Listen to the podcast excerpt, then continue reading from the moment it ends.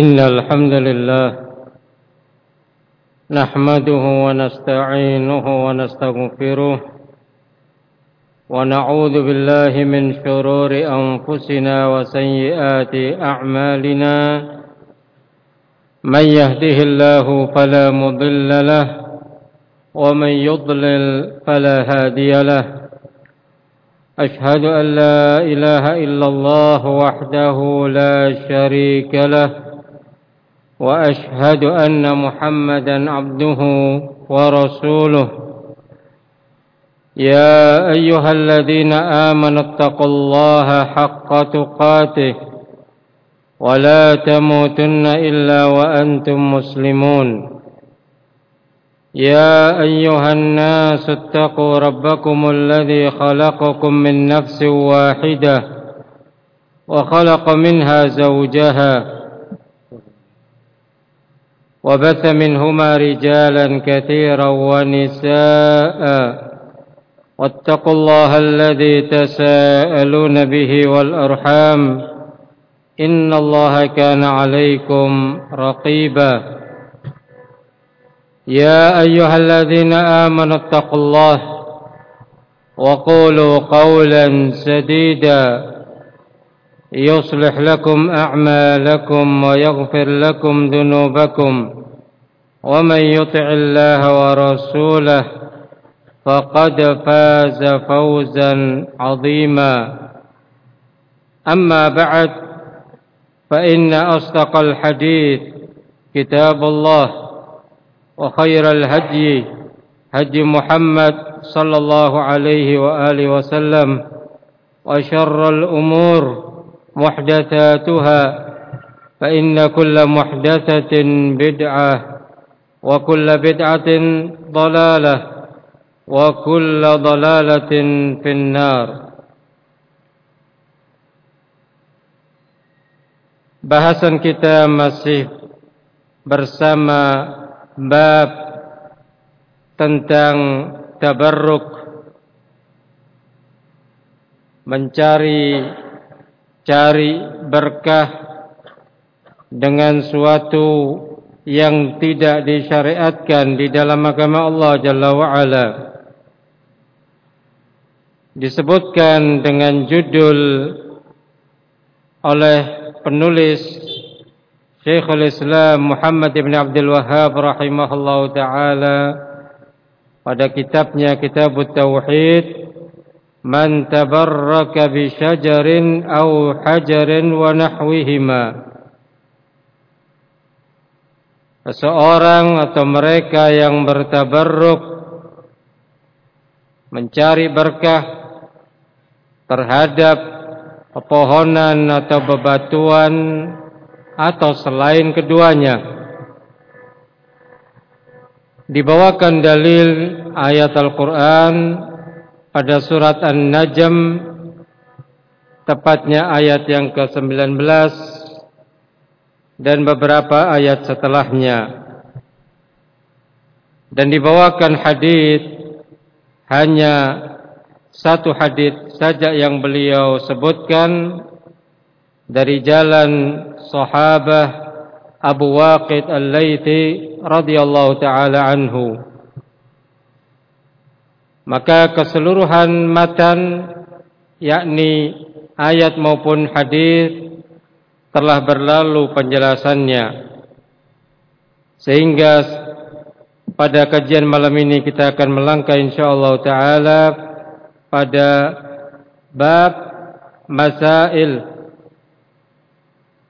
Setiap bab yang disebutkan oleh penulis rahimahullah taala selalu beliau akhiri dengan petikan-petikan manfaat yang bisa kita ambil dari pelajaran ini.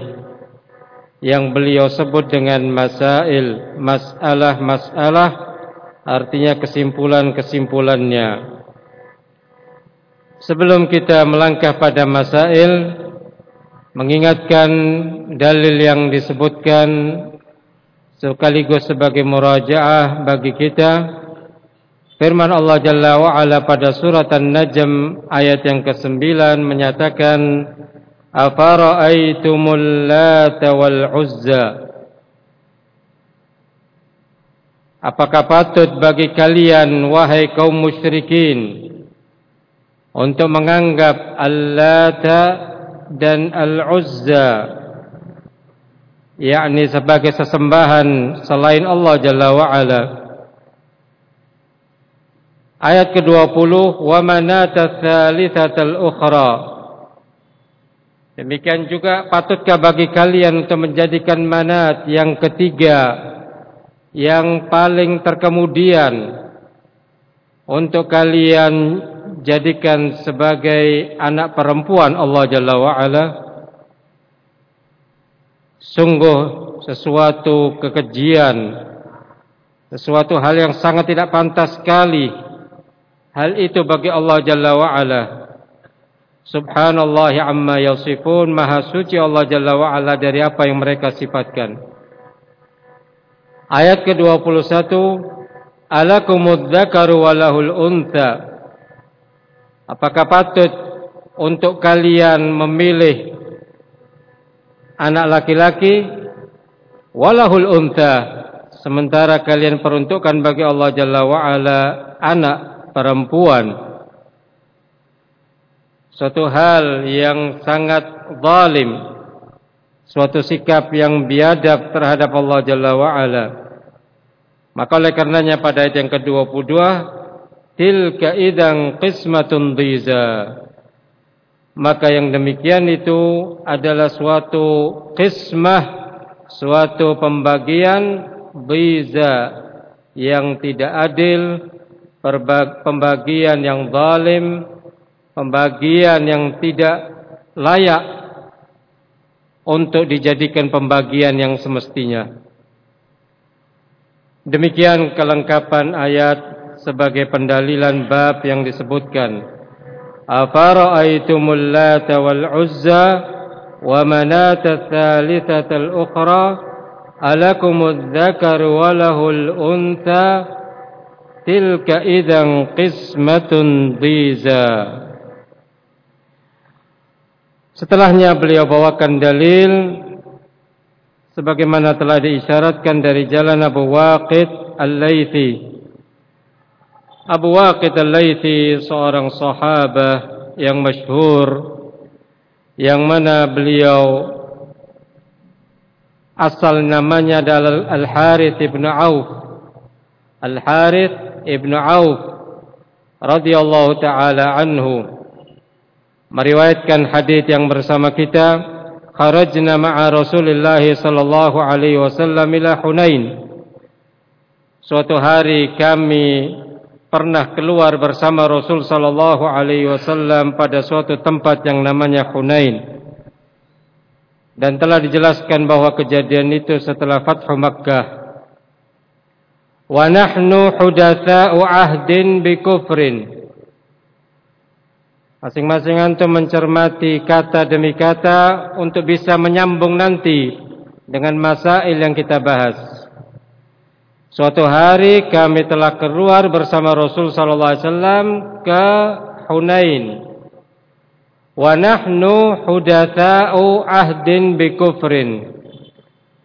Yang mana kami itu baru saja meninggalkan masa kekufuran masa kejahiliaan baru saja kami masuk Islam. Wa nahnu hudatsa'u ahdin bi kufrin walil musyrikin sidrah. Maka suatu waktu di saat itu kami dihadapkan diperlihatkan keberadaan kaum musyrikin memiliki suatu pohon bidara yaqufuna indaha yang selalu mereka tekuni, mereka datangi, mereka berada di sampingnya, wa yanutuna biha aslihatahum yang mana mereka menggantungkan padanya pada pohon tadi aslihatahum senjata-senjata mereka panahnya, tombaknya dan sebagainya digantungkan dengan tujuan untuk tabarruk untuk mengambil atau mencari berkah melalui pohon tersebut. Yuqalu laha dhatu. Yang disebut pohon tadi dhatu anwat. Diistilahkan atau dinamakan pohon itu dhatu anwat. Famararna bisidrah. Maka lewatlah kami pada pohon tadi. Faqulna ya Rasulullah maka kami meminta kepada Rasul sallallahu alaihi wasallam, "Ya Rasulullah, ij'al lana dzata anwat." Buatkan atau bikinkan untuk kami dzata anwat. Kama lahum dzatu anwat.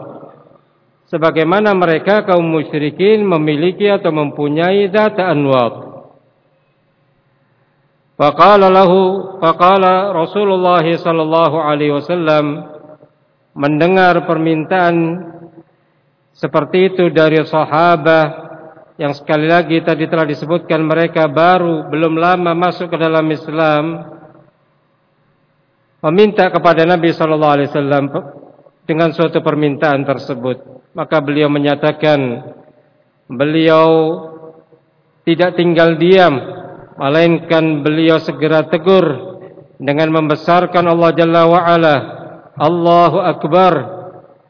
Inna sunan. Ketahuilah itu adalah as-sunan. Jalan-jalan yang telah ditempuh oleh generasi sebelum kalian. Hultum walladhi nafsi biyadih. Engkau atau kalian telah meminta atau menyatakan yang demi jiwaku berada di tangan Allah Jalla wa ala kama qalat banu Israel li Musa apa yang kalian katakan itu sebagaimana permintaan kaum Bani Israel kepada Nabiullah Musa alaihi salatu wassalam apa permintaan Bani Israel ij'al lana ilahan kama lahum alihah buatkan untuk kami wahai Musa Tuhan sebagaimana mereka memiliki Tuhan. Naam. Qala innakum qaumun tajhalun. Maka Musa alaihi salam jawab kepada mereka, "Innakum qaumun sungguh benar-benar kalian itu suatu kaum tajhalun yang dalam keadaan jahil." Demikian diabadikan di dalam Al-Quran pada surat Al-A'raf ayat ke-138. Maka Rasul sallallahu alaihi wasallam lanjutkan nasihatnya beliau kepada sahabat yang mulia radhiyallahu taala anhum, la tarkabunna sunana man kana qablakum. Sungguh dan sungguh benar-benar kalian akan mengikuti sunnah-sunnah atau jalan-jalan generasi sebelum kalian. Hadits ini diriwayatkan oleh Imam Tirmidzi rahimahullahu taala wa sahahahu dan beliau telah mensahihkannya. Berikut kita melangkah pada masail yang sebagiannya telah disebutkan pada kajian yang lalu. Akan tetapi tidak mengapa kita mengulas dari pertama. Al-ula tafsir ayatin najm. Setelah kita pelajari dan kita ketahui dalil yang dibawakan oleh muallif rahimahullah taala, di sana kita dapati penafsiran tentang beberapa ayat di dalam surat An-Najm. Ayat ke-19, 20, 21, 22 dan juga 23 sudah kita bahas dan sudah kita lalui. Nah, yang intinya pada ayat-ayat itu kata Syekh Muhammad ibn Shalih al-Utsaimin rahimahullah anna Allah ta'ala ankara ala haula'i alladhina ya'buduna al-lat wal 'uzza ada pada kitab kalian. Faidah yang pertama. Bahwa Allah Jalla wa ala telah mengingkari terhadap mereka. Alladzina ya'buduna Lata wal Uzza yang mana mereka itu beribadah kepada Allat wal Uzza wa ata bi sighatil istifham Allah Jalla wa Ala sebutkan pada ayat-ayat itu terkhusus pada ayat ke-19 dengan bentuk istifham. Huruf pertanyaan atau kata pertanyaan. Afara'aitum? Patutkah bagi kalian wahai kaum musyrikin? Ada huruf alif. A Afara'aitum? Allah menyajikan dengan bentuk pertanyaan adalah alat tahqir? Yang berfungsi atau menunjukkan tahqir penghinaan. Wat tasghir kerendahan. Lihadihil asnam terhadap berhala-berhala tersebut diangkat disebut oleh Allah dengan bentuk pertanyaan. Untuk menusuk di dalam hati mereka suatu keraguan. Afara'aitum? Apakah pantas patut bagi kalian menjadikan Allah tawal uzza? Mulai diguncangkan dengan pertanyaan tersebut. Inilah salah satu faidah mengapa disebutkan dengan sighatul istifham. Alhamdulillah dengan kita belajar dan melalui bimbingan para ulama ahli sunnah kita mendapatkan manafi' manfaat demi manfaat. Nah, sehingga dengan itu tahulah mengapa Allah sebut Allah pakai dengan huruf istifham ad-dallatu 'ala at-tahqir wa at-tasghir li hadhihi al-asnam untuk penghinaan dan perendahan terhadap sesembahan-sesembahan mereka. As-saniyah. Faedah yang kedua. Ma'rifatu suratil amri alladhi talabu. Melalui dalil-dalil itu kita dikenalkan adanya gambaran suatu masalah, suatu perkara alladzi talabu yang mereka minta. Nah, bahwa mereka para sahabat yang baru saja masuk Islam meminta kepada Nabi sallallahu alaihi wasallam untuk apa? Untuk dibuatkan datu anwat meniru, mengikuti karena karena mereka melihat, menyaksikan perbuatan kaum musyrikin yang ada di hadapannya sedang berbuat seperti itu. Maka suatu hal yang lumrah atau wajar apalagi belum sampai lebih jauh mengetahui tentang perkara-perkara akidah dan tauhid sehingga kemudian bertanya seperti itu teranggap sebagai perkara atau pertanyaan yang baik. Buatkan untuk kami data anwar sebagaimana kaum musyrikin mempunyainya atau membuatnya. Naam. Wahum annamu innama aradu an yatabarraku bihadihi bihadihi syajarah. Yang mana mereka berkeinginan agar bisa bertabarruk melalui pohon tersebut. Nah, la an ya'buduha sama sekali tidak ada maksud untuk menyembahnya. Bikinkan untuk kami suatu pohon supaya kami bisa bertabarruk nah, terhadap pohon tersebut. Jadi bukan dalam maksud untuk menyembah kepada pepohonan tersebut. Fadalla dzalik ala anna tabarruk bil asjar mamnu'un.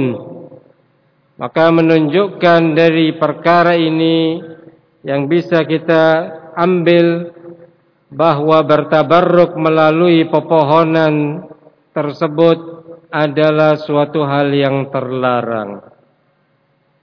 tabarruk saja sudah dilarang apalagi menyembahnya. Nah, kalau kaum musyrikin tadi membuat untuk disembah dan bukan tabarruk saja mungkin bisa jadi disembah oleh mereka. Jangankan pepohonan, Latta wal Uzza wal Manat mereka jadikan sesembahan selain Allah. Sedangkan para sahabat ya, hudata'u ahdin bi kufrin yang baru saja masuk Islam tadi meminta seperti itu dengan kepolosannya, dengan maksud baik, itu pun dengan maksud untuk tabarruk, bukan untuk menyembahnya. Nah, maka ternyata tabarruk termasuk perbuatan yang jelas-jelas ter terlarang dan itu merupakan sunnahnya mereka yang tersesat dari generasi pendahulu umat ini. Bisa dipahami? Yang kedua kita dapatkan dikenalkan suatu gambaran perkara apa yang mereka minta. Sehingga berlanjut seterusnya. Jika ada dari generasi umat ini yang meminta dengan permintaan yang semisal dengan itu, maka itu permintaan yang terlarang. Permintaan yang akan bisa menyeret kepada kesyirikan. As-salisah yang ketiga, kaunuhum lam yaf yaf'alu. Bahwa keberadaan mereka para sahabat tersebut radhiyallahu taala anhum ajma'in belum melakukannya. Baru mengajukan permintaan belum sekali lagi melakukannya. Yakni kata Syekh Ibnu Utsaimin rahimahullah lam yu'alliqu anwatan 'ala syajarah mereka belum sampai untuk menggantungkan senjata-senjata itu pada pepohonan tersebut. Dan mereka meminta kepada Rasul sallallahu alaihi wasallam untuk menyetujui perbuatan tadi. Akan tetapi segera dicegah dan diluruskan oleh beliau sallallahu alaihi wasallam. Ini yang ketiga, keberadaan mereka belum melakukannya. Ar-rabi'ah yang keempat. Kaunuhum qasadut taqarrub ila Allah bidzalik lidhannihim annahu yuhibbuh. Keberadaan mereka juga radhiyallahu taala anhum bermaksud taqarrub ila Allah mendekatkan diri kepada Allah bidzalik dengan cara seperti itu lidhannihim menurut persangkaan atau perkiraan mereka annahu yuhibbu bahwa itu disukai oleh Allah. Nah, dengan cara itu menurut mereka waktu itu hal itu adalah sesuatu yang dicintai oleh Allah. Nah, akan tetapi ternyata ditegur keras oleh Rasul sallallahu alaihi wasallam bahkan itu adalah sesuatu yang dimurkai, sesuatu yang terlarang. Al-khamisah yang kelima annahum idza jahilu hadza fa ghairuhum aula bil jahli bahwa mereka tatkala jahil atau tidak mengerti terhadap perkara tersebut, maka bagaimana selain mereka? Maka lebih layak, lebih jahil lagi. Nah, dikarenakan para sahabat ridwanullah alaihim ajma'in tidak diragukan lagi bahwa mereka manusia yang paling tahu terhadap agama Allah Jalla wa'ala. نعم فإذا كان الصحابة يجهلون أن التبرك بهذا النوع من اتخاذها إلها فغيرهم من باب أولى maka jika para sahabat jahil atau belum tahu bahwa tabarruk tentang jenis ini termasuk menjadikan Tuhan selain Allah maka selain dari mereka lebih utama lebih layak jahilnya dibandingkan para sahabat terhadap permasalahan tersebut.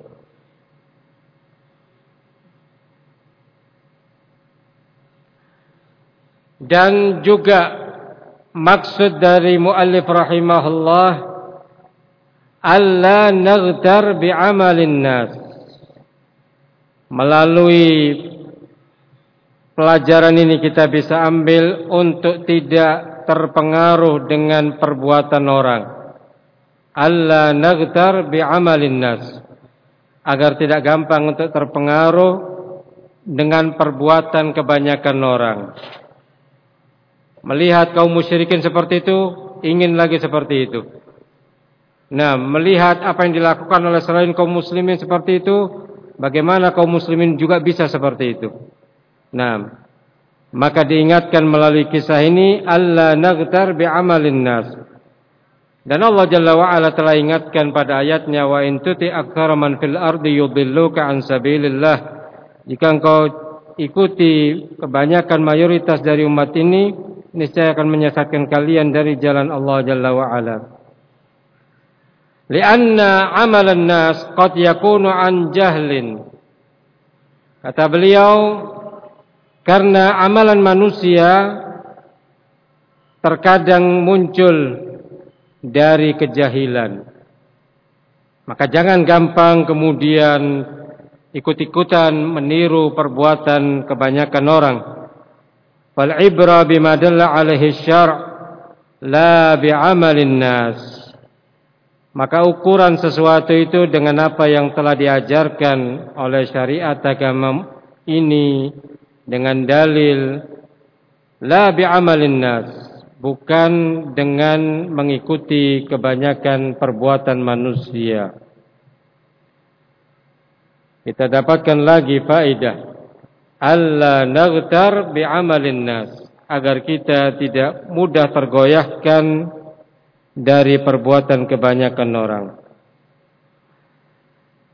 As-sadisah yang keenam anna lahum minal hasanat bahwa mereka para sahabat itu memiliki sekian banyak al-hasanat kebaikan-kebaikan.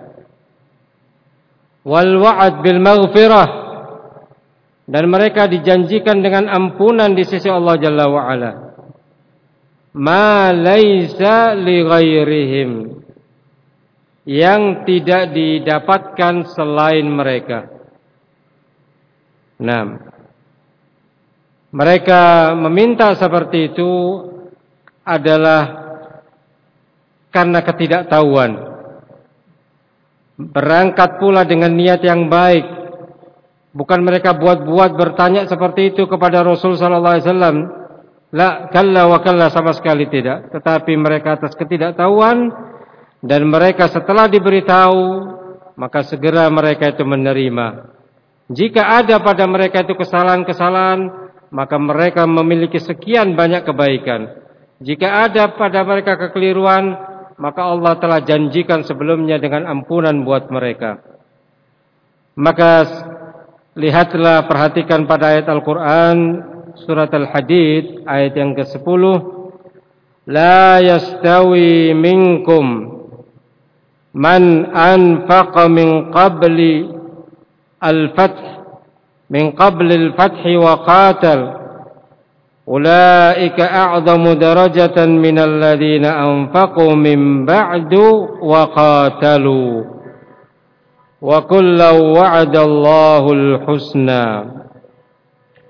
Allah telah tegaskan la yastawi minkum tidak sama di antara kalian man anfaqa Orang yang telah berinfak mencurahkan dengan sekian hartanya min qablil fathi wa qatal yang mana mereka itu yang berada pada masa sebelum Fathu Makkah.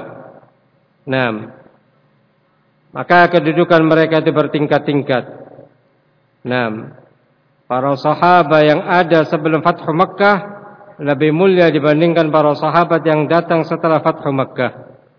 Berdasarkan ayat ini, tidaklah sama di antara kalian kata Allah orang yang berinfak sebelum Fathu Makkah wa qatal dan juga turut serta di dalam peperangan. Naam. Ulaika a'zamu darajatan minal ladzina anfaqu min ba'd. Mereka itu kata Allah a'zamu darajatan jauh lebih tinggi derajatnya di sisi Allah Jalla wa ala minal ladzina anfaqu min ba'd dibandingkan mereka yang berinfak sesudah kejadian Fathu Makkah. Wa qatalu dan mereka turut serta di dalam peperangan-peperangan sesudahnya. Sekali lagi ini menunjukkan perbandingan tingkatan para sahabat. Nah, Allah menegaskan la yastawi minkum tidak sama di antara kalian. Menunjukkan kemuliaan yang sebelum Fathu Makkah dibandingkan yang sesudah Fathu Makkah. Wa kullu wa'adallahu husna dan Allah Jalla wa masing-masing telah janjikan buat mereka baik yang datang sebelum Fathu Makkah maupun yang sesudahnya dengan al-husna dengan kebaikan al-husna dengan jannah di sisi Allah Jalla wa ala dengan ampunan di sisinya. Nah, Maka dengan keberadaan para sahabat yang sudah memiliki sekian banyak kebaikan yang telah dijanjikan ampunan seperti ini yang tidak sama dengan selain mereka wa ma'adzalik lam yu'adzirhumun nabiy sallallahu alaihi wasallam bihadzal talab Nabi tidak mentolerir terhadap permintaan mereka dengan sekian kemuliaan tadi karena permintaan tadi adalah permintaan yang bersinggungan dengan tauhid, maka sekali lagi Nabi tidak memberikan tolerir, nah, tidak memberikan celah sedikit pun untuk kemudian bermudah-mudahan di dalam permasalahan tersebut, di dalam permintaan tadi. Nah, ini yang keenam. Bahwa mereka memiliki kebaikan dan janji dengan ampunan yang tidak sama selain mereka. As-sabi'ah yang ketujuh. Anna nabiyya sallallahu alaihi wasallam lam yu'adzirhum wa Nabi sallallahu alaihi wasallam tidak sekali lagi tidak mentolerir buat mereka tidak membiarkan, tidak juga menunda. Nanti saja ditegur biar sekarang biarkan biarkan saja dulu. Kan baru saja masuk Islam. Nah, tidak demikian tetapi segera mungkin beliau menegurnya. Bal radda alaihim bahkan beliau membantah atau meluruskan menegur kepada mereka. Biqaulih Allahu Akbar. Beliau bertakbir. Membesarkan nama Allah Jalla wa ala yang tidak sepantasnya Allah Jalla wa ala direndahkan. Sehingga beliau bertakbir Allahu Akbar. Innahas sunan ketahuilah sesungguhnya cara-cara itu adalah cara-cara kejahiliaan cara-cara sebelum kalian La sunana man kana qablakum. Sungguh benar-benar kalian akan mengikuti jalan-jalan generasi sebelum kalian. Faghalladzal amra bihadhihi thalath. Maka beliau sallallahu alaihi wasallam menegaskan perkara ini dengan tiga kali. Nah, dengan tiga perkara apa tiga perkara itu? Yakni yang pertama perkataan Allahu Akbar. Perkara yang kedua, innahas sunan. Setelah beliau beliau menegurnya dengan membesarkan Allah Jalla wa ala, beliau ingatkan dengan yang kedua bahwa itu adalah cara-cara kejahiliaan. Yang ketiga, latar kabunna sunnana man kana qablakum Sungguh kalian benar-benar suatu saat akan mengikuti cara-cara dari mereka. Maka takbir isti'zaman li amri alladhi talabu. Perkara yang pertama dengan takbir tadi dalam rangka membesarkan perkara apa yang mereka minta.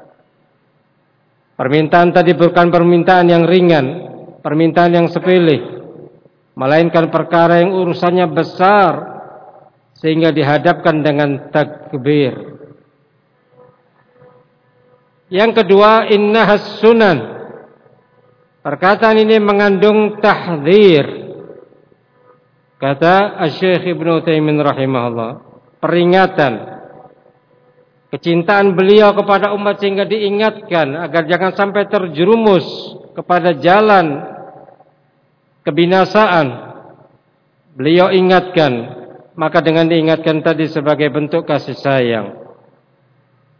Yang ketiga, latar kabunna sunana man kana qablakum kadzalika aidha tahdhir Sungguh kalian akan tertunggangi dengan sunnah-sunnah generasi sebelum kalian. Kalimat ini juga sebagai bentuk tahdir. Hati-hati kalian. Suatu saat cepat ataupun lambat dari generasi demi generasi pada umat ini umatnya Nabi Allah Muhammad SAW akan mengikuti cara-cara mereka. Dan sudah terjadi. Nah, selangkah demi selangkah Sampai-sampai ketika mereka masuk ke lubang biawak pun mereka niscaya kalian akan mengikutinya. Nah, maka perkara yang ketujuh, Nabi SAW tidak memberikan keringanan, tidak mentolerir kepada mereka, bahkan beliau menegurnya. As-saminah yang ke-8. Al-amrul kabir وهو المقصود أنه أخبر أن طلبهم كطلب بني إسرائيل لما قالوا لموسى اجعل لنا إلها كما لهم آلهة suatu urusan yang sangat besar Dan itulah yang dimaksud bahwa beliau beritakan tentang permintaan mereka seperti permintaan kaum Bani Israel yang mereka minta kepada nabinya kepada Nabi Nabi Allah Musa alaihi salam. Beliau ingatkan bahwa permintaan kalian seperti ini sudah pernah terjadi, sudah pernah diminta oleh generasi atau umat sebelumnya, yakni Bani Israel. Dengan bentuk pertanyaan, "Ij'al lana ilahan kama lahum alihah." Buatkan untuk kami ilahan, sesembahan, Tuhan-Tuhan kama lahum alihah sebagaimana mereka memiliki Tuhan. Adapun yang kalian minta ij'al lana dzata anwat kama lahum dzatu anwat. Iya. Maka mereka para sahabat yang baru saja masuk Islam tadi meminta sidrah, minta pohon untuk bertabarruk padanya sebagaimana kaum musyrikin bertabarruk padanya. Dan mereka kaum Bani Israel meminta Tuhan sebagaimana mereka memiliki Tuhan. Naam. Fayakunu fi kulli talabain munafat tauhid. Maka baik bentuk itu maupun bentuk yang ini bentuk permintaan para sahabat tadi yang minta kepada Rasulullah SAW ataupun kaum Bani Israel meminta kepada Musa alaihissalam suatu bentuk permintaan munafat lit tauhid yang bisa meniadakan ketauhidan. La ilaha illallah. Sungguh permasalahan yang bahaya. Nah sama permintaan tadi. Walaupun ini permintaannya hanya sebatas untuk bertabarruk disejajarkan sebagaimana permintaan Bani Israel kepada Musa untuk dibuatkan ilah. Lianna tabarruk bisyajar naw'un minasyirki. Karena tabarruk terhadap pepohonan naw'un minasyirki, bentuk dari kesyirikan. Sehingga dari sini antum bisa simpulkan bahwa perbuatan tabarruk bisa dikatakan sebagai kesyirikan dengan dalil tadi. Nabi telah menegur mereka bahwa permintaan kalian seperti yang diminta oleh Bani Israel kepada Musa alaihissalam. Nah, disejajarkan. Padahal ini niatnya untuk tabar permintaan untuk tabarruk. Sementara Bani Israel meminta untuk dibuatkan sesembahan Tuhan yang sejelas-jelasnya. Nah, wattikhaduhu ilahan syirkun wadih. Sementara permintaan Bani Israel untuk dibuatkan ilah adalah kesyirikan yang sangat nyata. At-tasi'ah yang kesembilan